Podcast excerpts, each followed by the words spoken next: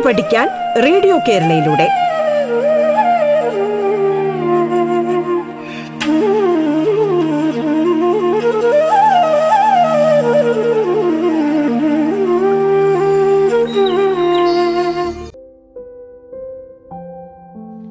നമസ്കാരം. പാഠത്തിന്റെ ഇന്നത്തെ അധ്യായത്തിൽ ഞാൻ Kalajohn Vellanad government vocational higher secondary സ്കൂളിലെ ഹൈസ്കൂൾ വിഭാഗം ജീവശാസ്ത്രം അധ്യാപിക. ഇന്ന് നമ്മൾ ഒമ്പതാം ക്ലാസ്സിലെ ജീവശാസ്ത്ര പുസ്തകത്തിലെ ആറാം അധ്യായമായ ചലനത്തിന്റെ ജീവശാസ്ത്രം എന്ന പാഠത്തിലെ പ്രധാന ആശയങ്ങളാണ് ചർച്ച ചെയ്യാൻ പോകുന്നത്. ഈ പാഠത്തിലെ പ്രധാന ആശയങ്ങൾ എന്തൊക്കെയാണ് എന്ന് നോക്കാം. വ്യായാമത്തിന്റെ പ്രാധാന്യം വിവിധ തരം ശരീരചലനങ്ങൾ പലതരം പേശികൾ പേശിക്ലമം മനുഷ്യനിലെ അസ്ഥിവ്യവസ്ഥ കയ്യിലെ പേശികളുടെ പ്രവർത്തനം അസ്ഥിസന്ധികളും ചലനവും അസ്ഥിസന്ധികളുടെ ഘടന അസ്ഥികൾക്കും പേശികൾക്കും സംഭവിക്കുന്ന വിവിധതരം തകരാറുകൾ ജീവികളിലെ അസ്ഥികൂടം ചലനവും സഞ്ചാരവും തമ്മിലുള്ള വ്യത്യാസം സസ്യചലനങ്ങൾ തുടങ്ങിയ പ്രധാന ആശയങ്ങളാണ് ഈ പാഠഭാഗത്തിൽ ഉൾക്കൊള്ളിച്ചിരിക്കുന്നത്. അധ്യായം ആറ്. ചലനത്തിന്റെ ജീവശാസ്ത്രം. നമ്മൾ കുട്ടികൾ പലതരം കളികളിൽ ഏർപ്പെടുന്നവരാണല്ലോ. കുട്ടികളുടെ കളികൾ ഗ്രൗണ്ടിൽ കളിക്കുന്നതുമുണ്ട് കമ്പ്യൂട്ടറിൽ കളിക്കുന്നതുമുണ്ട്. ഗ്രൗണ്ടിലെ കളിക്കും കമ്പ്യൂട്ടറിലെ കളിക്കും തമ്മിൽ വ്യത്യാസമുണ്ടെന്ന് നമുക്ക് ഓരോരുത്തർക്കും അറിയാം. ഗ്രൗണ്ടിൽ കളിക്കുന്നത് കൊണ്ട് എന്തൊക്കെയാണ് പ്രയോജനങ്ങൾ? നിങ്ങൾ ചെറിയ ക്ലാസ്സുകളിൽ പഠിച്ചിട്ടുണ്ടാവും. നമ്മുടെ ശരീരത്തിന്റെ രക്തയോട്ടം വർദ്ധിക്കും. ശരീരത്തിന് വഴക്കം കിട്ടും. നമ്മുടെ ശരീരം നന്നായി വിയർക്കും. നമ്മൾ വളരെ ആരോഗ്യമുള്ളവരായിരിക്കും. തുടങ്ങിയവയൊക്കെ നമ്മൾ ഗ്രൗണ്ടിൽ കളിക്കുന്നത് കൊണ്ടുള്ള പ്രയോജനങ്ങളാണല്ലോ. അതെ കളികൾ വ്യായാമമായി മാറുമ്പോൾ അത് ആരോഗ്യത്തിന് കൂടുതൽ ഗുണകരമാകുന്നു. ഇനി വ്യായാമം എങ്ങനെയാണ് ശരീരത്തിന് ഗുണകരമാകുന്നതെന്ന് നമുക്ക് നോക്കാം. വ്യായാമത്തിന്റെ പ്രാധാന്യം എന്തൊക്കെയാണ്? അത് ശരീരത്തിന്റെ എല്ലാ ഭാഗത്തേക്കുമുള്ള രക്തപ്രവാഹം കൂട്ടുന്നു. ഹൃദയപേശികൾ ദൃഢമാകാൻ സഹായിക്കുന്നു. ശ്വസനവാതകങ്ങളുടെ വിനിമയം കൂടുതൽ കാര്യക്ഷമമാക്കാൻ സഹായിക്കുന്നു. വൈറ്റൽ കപ്പാസിറ്റി കൂടുന്നു. ശരീരത്തിൽ അടിഞ്ഞുകൂടുന്ന കൊഴുപ്പിനെ വിഘടിപ്പിച്ച് പൊണ്ണത്തടി കുറയ്ക്കുന്നു. കൂടുതൽ വിയർക്കുന്നു വിയർപ്പിലൂടെ മാലിന്യങ്ങൾ പുറന്തള്ളുന്നു. പേശികളിൽ കൂടുതൽ രക്തലോമികകൾ രൂപപ്പെടുന്നു. പേശികളുടെ ക്ഷമത വർദ്ധിക്കുന്നു. ഇതെല്ലാം തന്നെ വ്യായാമത്തിന്റെ പ്രാധാന്യമാണ്. ഇതിൽ നിന്നും വ്യായാമം ചെയ്യേണ്ടതിന്റെ ആവശ്യകത എല്ലാ കൂട്ടുകാർക്കും മനസ്സിലായല്ലോ അല്ലേ? നിങ്ങൾ സ്ഥിരമായി വ്യായാമം ചെയ്യാറുണ്ടോ? കളികൾ പോലുള്ള രസകരമായ വ്യായാമങ്ങളിൽ ഏർപ്പെടുന്നതിലൂടെ കായികക്ഷമത വർദ്ധിക്കുന്നു. വ്യായാമം മാനസിക സമ്മർദ്ദം കുറയ്ക്കാൻ സഹായിക്കുകയും കൂടുതൽ ഉന്മേഷത്തോടെ പ്രവർത്തനങ്ങളിൽ ഏർപ്പെടാൻ നമ്മെ സഹായിക്കുകയും നമ്മെ സജ്ജരാക്കുകയും ചെയ്യും. അതുകൊണ്ട് കൂട്ടുകാർ എല്ലാവരും വ്യായാമം ചെയ്യുന്നതിൽ പ്രത്യേകം ശ്രദ്ധിക്കുമല്ലോ. ശരീരമനങ്ങി ഗ്രൗണ്ടിൽ കളിക്കുന്നത് നല്ല വ്യായാമമാണ്. ഇത് നമ്മുടെ മാനസിക ആരോഗ്യം വർദ്ധിപ്പിക്കുന്നു. അതോടൊപ്പം തന്നെ ശാരീരിക ആരോഗ്യം കൂടാനും സഹായിക്കും. നമ്മൾ വ്യായാമം ചെയ്യുമ്പോൾ വിവിധ തരം ശരീരചലനങ്ങളാണ് നമ്മുടെ ശരീരത്തിൽ നടക്കുക. ഇത്തരം ശരീര ചലനങ്ങൾ സാധ്യമാക്കുന്നത് പേശികളാണ്. ഇങ്ങനെ ശരീരചലനം സാധ്യമാക്കുന്ന പേശികൾ ഏതെല്ലാം തരത്തിലുള്ള ശരീരചലനങ്ങളാണ് നമുക്ക് സാധ്യമാക്കി തരുന്നത്? ഒന്ന് പറഞ്ഞു നോക്കാവോ? നമ്മുടെ സാധാരണ ശരീരചലനങ്ങൾ ഏതൊക്കെയാണ്? അതെ കൈകളുടെ ചലനം നാവിന്റെ ചലനം കൺപോളകളുടെ ചലനം കാലിന്റെ ചലനം ഹൃദയസ്പന്ദനം.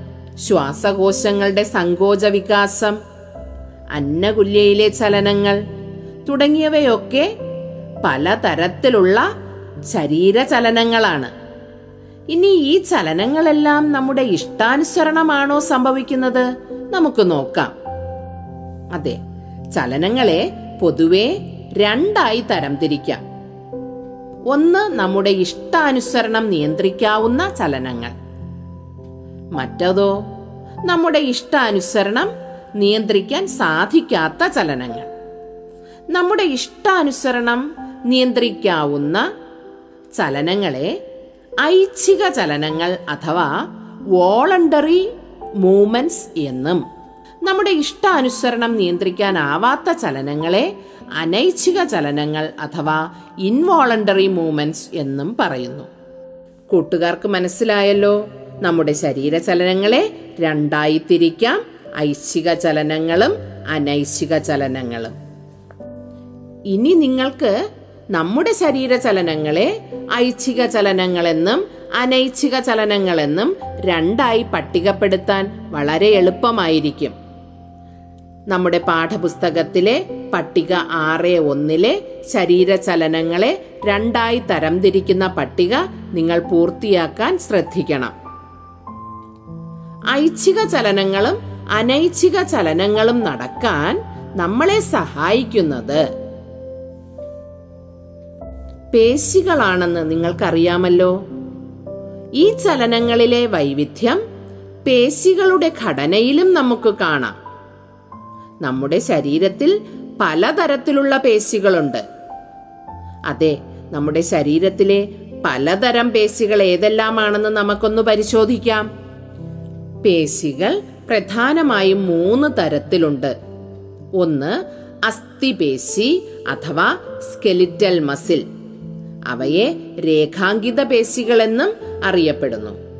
രണ്ട് മിനുസപേശി അഥവാ സ്മൂത്ത് മസിൽ. അവയെ രേഖാശൂന്യ പേശികളെന്നും അറിയപ്പെടുന്നു. മൂന്ന് ഹൃദയപേശി അഥവാ കാർഡിയാക് മസിൽ. അസ്ഥിപേശി അഥവാ സ്കെലിറ്റൽ മസിൽ അസ്ഥികളുമായി ചേർന്നാണ് കാണപ്പെടുക. അവയ്ക്ക് സിലിണ്ടർ ആകൃതിയുള്ള കോശങ്ങളാണ് ഉള്ളത്. ഈ കോശങ്ങൾക്ക് കുറുകെ വരകൾ കാണപ്പെടുന്നു. ഈ അസ്ഥിപേശികളാണ് ഐച്ഛിക ചലനങ്ങൾ അഥവാ നമ്മുടെ ഇഷ്ടാനുസരണമുള്ള ചലനങ്ങൾ സാധ്യമാക്കാൻ നമ്മെ സഹായിക്കുന്നത്.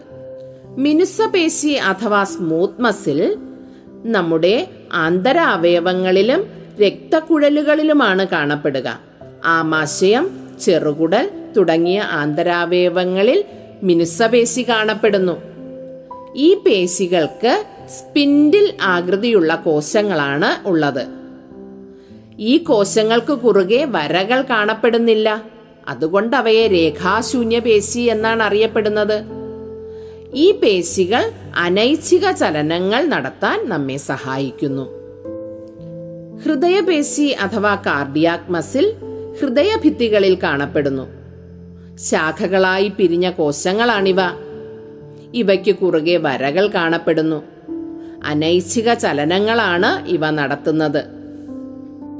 അങ്ങനെ നമ്മുടെ ശരീരത്തിൽ പലതരം പേശികൾ കാണപ്പെടുന്നു എന്നും അവ അസ്ഥിപേശി മിനുസപേശി ഹൃദയപേശി എന്നിവയാണെന്നും നിങ്ങൾക്കിപ്പോൾ മനസ്സിലായല്ലോ. അസ്ഥിപേശികൾ മിനുസപേശിയിൽ നിന്ന് വ്യത്യാസപ്പെട്ടിരിക്കുന്നു. അതുപോലെ തന്നെ ഹൃദയപേശികൾക്കും അസ്ഥിപേശിയും മിനുസപേശിയുമായി ചില സാമ്യങ്ങളും അതുപോലെ തന്നെ വ്യത്യാസങ്ങളും കാണപ്പെടുന്നു എന്നും നിങ്ങൾക്ക് മനസ്സിലായല്ലോ.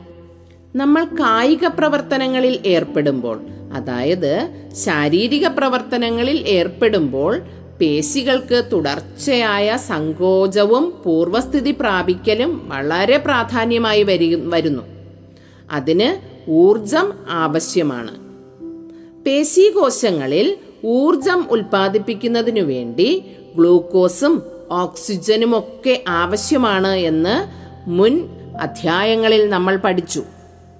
എന്നാൽ വിശ്രമമില്ലാതെ കഠിനമായി അധ്വാനിക്കുമ്പോൾ വേണ്ടയളവിൽ ഓക്സിജൻ ലഭ്യമായില്ലെങ്കിൽ അവായു ശ്വസനം വഴി പേശികളിൽ ലാക്റ്റിക് ആസിഡ് അടിഞ്ഞുകൂടും.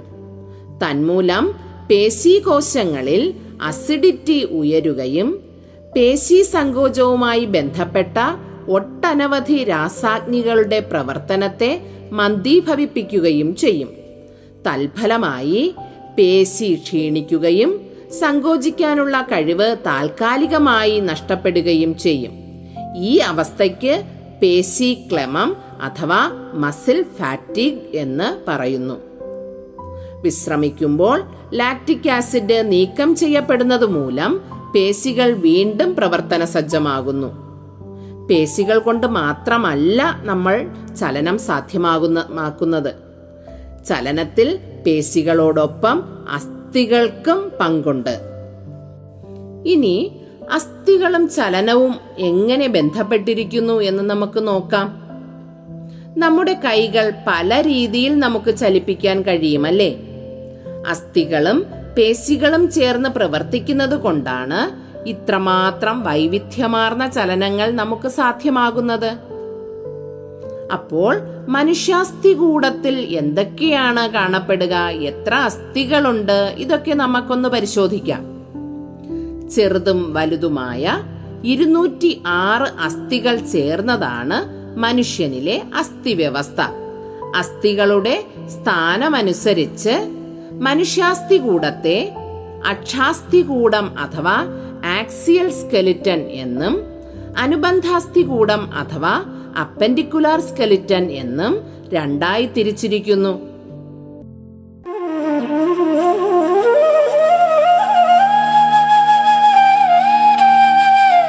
പാഠം കേട്ടു പഠിക്കാൻ റേഡിയോ കേരളയിലൂടെ. പാഠത്തിൽ ഇനി ഇടവേള.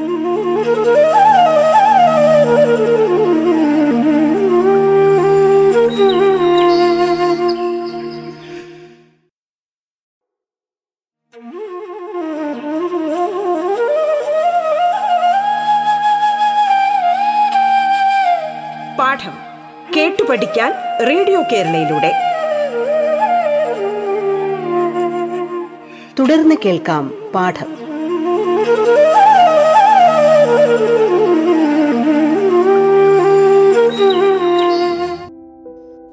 മനുഷ്യാസ്ഥികൂടത്തിൽ മൊത്തം ഇരുന്നൂറ്റിയാറ് അസ്ഥികളാണ് കാണപ്പെടുക. അതിൽ അക്ഷാസ്ഥികൂടത്തിൽ എൺപത് അസ്ഥികളും അനുബന്ധാസ്ഥികൂടത്തിൽ നൂറ്റി ഇരുപത്തിയാറ് അസ്ഥികളുമാണ് കാണപ്പെടുന്നത്. അക്ഷാസ്ഥികൂടത്തിൽ തലയോട് മാറൽ വാരിയൽ നട്ടൽ തുടങ്ങിയ അസ്ഥികളാണ് ഉൾപ്പെട്ടിരിക്കുന്നത്. തലയോട്ടിൽ ഇരുപത്തി ഒൻപത് അസ്ഥികളും മാറല്ലിൽ ഒരസ്ഥിയും വാരിയല്ലുകളിൽ ഇരുപത്തിനാല് അസ്ഥികളും നട്ടെല്ല് ഇരുപത്തിയാറ് അസ്ഥികളും ചേർന്നാണ് ഉണ്ടായിരിക്കുന്നത്. അങ്ങനെ അക്ഷാസ്ഥികൂടത്തിൽ മൊത്തം എൺപത് അസ്ഥികൾ കാണപ്പെടുന്നു. അനുബന്ധാസ്ഥികൂടത്തിൽ കൈകൾ കാലിലെ അസ്ഥികൾ തോൾവലയം വലയം ശ്രോണി വലയം തുടങ്ങിയ നാല് തരം അസ്ഥികളാണ് കാണപ്പെടുക. കൈകളിലെ അസ്ഥികൾ അറുപത് കാലുകളിലെ അസ്ഥികൾ അറുപത് തോൾ വലയം നാല് ശ്രോണി വലയം രണ്ട്. ഇങ്ങനെ അനുബന്ധാസ്ഥി കൂടത്തിൽ എല്ലാം കൂടി നൂറ്റി ഇരുപത്തിയാറ് അസ്ഥികൾ അക്ഷാസ്ഥികൂടത്തിലെ എൺപത് അസ്ഥികളും അനുബന്ധാസ്ഥികൂടത്തിലെ നൂറ്റി ഇരുപത്തിയാറ് അസ്ഥികളും ചേർന്ന് മനുഷ്യാസ്ഥികൂടത്തിൽ ആകെ ഇരുന്നൂറ്റിയാറ് അസ്ഥികളാണ് കാണപ്പെടുക. അസ്ഥികളുടെയും പേശികളുടെയും സംയോജിത പ്രവർത്തനമാണ് ചലനങ്ങളുടെ വൈവിധ്യം കൂട്ടുന്നത്. കൈകളിലെ പേശികളുടെയും അസ്ഥികളുടെയും പ്രവർത്തനം എങ്ങനെയാണ് സംയോജിതമായി നടക്കുന്നത് എന്ന് നമുക്കൊന്ന് പരിശോധിക്കാം. പേശികളെ അസ്ഥികളുമായി ബന്ധിപ്പിച്ചിരിക്കുന്നത് ടെൻഡനുകൾ കൊണ്ടാണ്. കൈകളിൽ രണ്ടു തരം പേശികൾ കാണപ്പെടുന്നു. മുൻഭാഗത്തായി മടക്കൽ പേശിയും പിൻഭാഗത്തായി നിവർത്തൽ പേശിയും കാണപ്പെടുന്നു. കൈകൾ മടക്കുന്ന സമയത്ത് മടക്കൽ പേശി സങ്കോചിക്കുകയും കൈകൾ നിവർത്തുന്ന സമയത്ത് മടക്കൽ പേശി അയയുകയും ചെയ്യുന്നു. കൈകൾ മടക്കുമ്പോൾ നിവർത്തൽ പേശി അയയുകയും കൈകൾ നിവർത്തുമ്പോൾ നിവർത്തൽ പേശി സങ്കോചിക്കുകയും ചെയ്യുന്നു. ഇങ്ങനെ മടക്കൽ പേശികളുടെയും നിവർത്തൽ പേശികളുടെയും സംയോജിത ഫലമായിട്ടാണ് നമ്മളുടെ കൈകൾ വളരെ ഭംഗിയായി പ്രവർത്തിക്കുന്നത്. ഇനി നമുക്ക് സ്റ്റീറോയിഡുകളെ കുറിച്ചൊന്ന് നോക്കാം. സ്റ്റീറോയിഡുകൾ എന്നറിയപ്പെടുന്ന രാസവസ്തുക്കൾ ചില രോഗങ്ങൾക്ക് ഔഷധമായി ഡോക്ടർമാർ നൽകാറുണ്ട്. ഡോക്ടറുടെ നിർദ്ദേശപ്രകാരം ഔഷധം ഉപയോഗിക്കുന്നത് ആരോഗ്യ പരിരക്ഷയുടെ ഭാഗമാണ്. എന്നാൽ ചില കായിക താരങ്ങൾ സ്റ്റീറോയിഡുകൾ ദുരുപയോഗം ചെയ്യുന്ന വാർത്തകൾ കായിക മേഖലയിൽ നിന്ന് ഉയരാറുണ്ട്. സ്റ്റീറോയിഡ് പേശി കോശങ്ങളിലെ ഊർജോൽപാദനം വർദ്ധിപ്പിക്കുന്നതാണ് ഇതിന് കാരണം. എന്നാൽ താൽക്കാലിക നേട്ടത്തിനു വേണ്ടി അവ വിവേകരഹിതമായി ഉപയോഗിക്കുമ്പോൾ പിൽക്കാലത്ത് സംഭവിക്കുന്ന ഉയർന്ന രക്തസമ്മർദ്ദം ഹൃദയ സംബന്ധമായ തകരാറുകൾ ലൈംഗിക ഹോർമോൺ അസന്തുലിതാവസ്ഥ തുടങ്ങിയ പ്രത്യാഘാതങ്ങൾ നമ്മൾ മറന്നുപോകാറുണ്ട് പലപ്പോഴും. ഇത് ഒരേ സമയം സ്വന്തം ശരീരത്തോടും സമൂഹത്തോടും തന്നെ ചെയ്യുന്ന കടുത്ത കുറ്റമാണ്. അതുകൊണ്ട് തന്നെ സ്റ്റീറോയിഡുകളുടെ ഉപയോഗം ശ്രദ്ധാപൂർവം ആയിരിക്കണം. പേശികൾ അസ്ഥികളുമായി ചേർന്ന് പ്രവർത്തിക്കുമ്പോഴാണ് ചലനങ്ങൾ കൂടുതൽ പൂർണതയും മികവും കൈവരിക്കുന്നത്. കയ്യിലെ പേശികളിൽ ഒന്ന് സങ്കോചിക്കുമ്പോൾ മറ്റേത് അയയുന്നതായി നമ്മൾ മനസ്സിലാക്കിയല്ലോ. ഇത്തരം പേശി ജോഡികളെ പ്രതിദ്വന്നി പേശികൾ അഥവാ ആന്റഗോണിസ്റ്റിക് മസിൽസ് എന്ന് പറയുന്നു. പ്രതിദ്വന്ദി പേശികളുടെ പ്രവർത്തനമാണ് മിക്ക ശരീര ചലനങ്ങളുടെയും അടിസ്ഥാനം. അസ്ഥിസന്ധികളും ചലനങ്ങളും. അസ്ഥികൾ പരസ്പരം ബന്ധപ്പെട്ടിരിക്കുന്നത് സന്ധികൾ വഴിയാണ്. സന്ധികൾ അസ്ഥികൾക്ക് കൂടുതൽ സ്വാതന്ത്ര്യം നൽകി ചലനത്തിൽ പങ്കുചേരാൻ സഹായിക്കുന്നു. സന്ധികളുടെ വൈവിധ്യത്തിനനുസരിച്ച് ചലനങ്ങളുടെ വൈവിധ്യവും ഏറുന്നു. മനുഷ്യാസ്ഥി കൂടത്തിൽ പൊതുവെ നാല് തരത്തിലുള്ള സന്ധികളാണ് കാണപ്പെടുക. കീലസന്ധി വിജാഗിരി സന്ധി ഗോളരസന്ധി തെന്നി നീങ്ങുന്ന സന്ധി എന്നിവയാണവ. കീലസന്ധിയുടെ സവിശേഷത അവയ്ക്ക് നാനാവശത്തേക്കും തിരിയാൻ കഴിയുന്നു എന്നുള്ളതാണ്. ഒരു അച്ചുതണ്ടിനു ചുറ്റും കറങ്ങുന്ന തരത്തിലുള്ള ചലനമാണ് അവ സാധ്യമാക്കുന്നത്. ശരീരത്തിൽ നട്ടെല്ലിന്റെ ആദ്യ കശേരുവുമായി തലയോട് ചേരുന്ന സ്ഥലം കീലസന്ധിയാണ്. അടുത്തത് വിജാഗിരി സന്ധി വിജാഗിരി പോലെ ഒരു വശത്തേക്കുള്ള ചലനം മാത്രം സാധ്യമാക്കുന്ന സന്ധിയാണ് വിജാഗിരി സന്ധി നമ്മുടെ കൈമുട്ട് കാൽമുട്ട് എന്നിവയിൽ കാണപ്പെടുന്നത് വിജാഗിരി സന്ധിയാണ്. അടുത്തത് ഗോളര സന്ധിയാണ്. ഗോളാകൃതിയിലുള്ള അഗ്രഭാഗം കപ്പുപോലെ കുഴിയിൽ ബന്ധിച്ചിരിക്കുന്നു. എല്ലാ തലത്തിലേക്കുമുള്ള ചലനം സാധ്യമാക്കുന്നത് ഗോളരസന്ധികളാണ് തോൾവലയം ഭുജാസ്തി എന്നിവ ചേരുന്ന സന്ധിയാണ്. ഇടുപ്പെല്ല് തുടയെല്ല് തുടങ്ങിയവ ചേരുന്ന സന്ധിയാണ് ഈ ഗോളര സന്ധി. അടുത്തത് തെന്നി നീങ്ങുന്ന സന്ധി. രണ്ടസ്ഥികളും ഏതാണ്ട് പരന്ന അഗ്രങ്ങളാണ്. ഇവ തമ്മിൽ തെന്നി നീങ്ങുന്ന തരത്തിലുള്ള ചലനമാണ് സാധ്യമാക്കുക. ചെറുതായ ചലനം സാധ്യമാക്കുന്ന സന്ധിയാണ് തെന്നി നീങ്ങുന്ന സന്ധി. കൈക്കുഴ കാൽക്കുഴ എന്നീ ഭാഗങ്ങളിൽ കാണുന്നത് തെന്നി നീങ്ങുന്ന സന്ധിയാണ്. സന്ധികളുടെ പ്രവർത്തനം സുഗമമാക്കുന്നതിന് അതിന്റെ ഘടന വളരെയേറെ അനുയോജ്യമാണ്. ഒരു മാതൃകാ അസ്ഥിസന്ധിയുടെ ഘടന നമുക്ക് വിശകലനം ചെയ്യാം. രണ്ട് അസ്ഥികൾ ചേരുന്ന ഭാഗത്താണ് സന്ധികൾ രൂപപ്പെടുന്നത് എന്ന് നമ്മൾ കണ്ടു. മാതൃകാ അസ്ഥിസന്ധിയുടെ ഏറ്റവും ഉൾഭാഗത്തായി രണ്ട് അസ്ഥികളാണ് കാണപ്പെടുക. ഈ അസ്ഥിയുടെ അഗ്രഭാഗത്തായി തരുണാസ്ഥി കാണപ്പെടുന്നു. അസ്ഥികൾക്കിടയിലുള്ള സംഘർഷം ഒഴിവാക്കുന്നതിനു വേണ്ടിയാണ് തരുണാസ്ഥികൾ അസ്ഥിയുടെ അഗ്രഭാഗത്തായി കാണപ്പെടുക.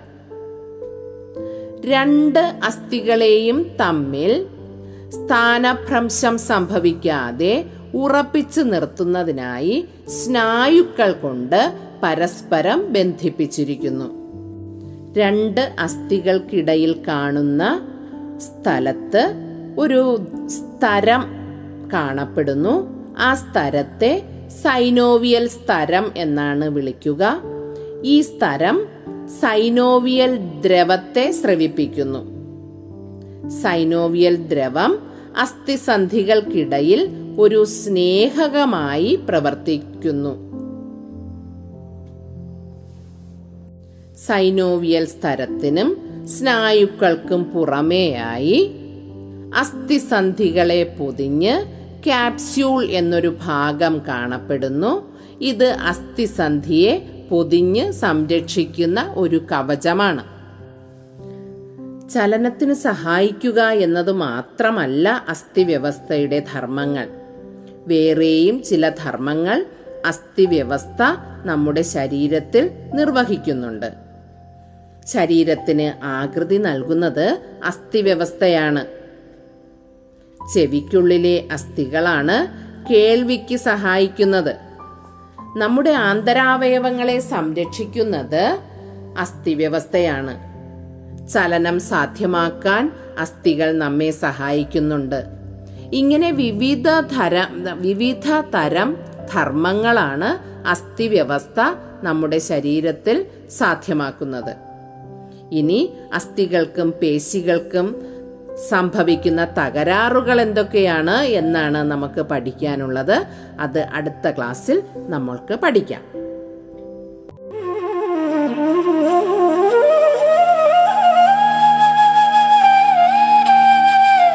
പാഠം. കേട്ടു പഠിക്കാൻ റേഡിയോ കേരളയിലൂടെ. പാഠത്തിന്റെ ഇന്നത്തെ അധ്യായം പൂർണമാകുന്നു. ഇനി അടുത്ത ദിവസം കേൾക്കാം. നമസ്കാരം.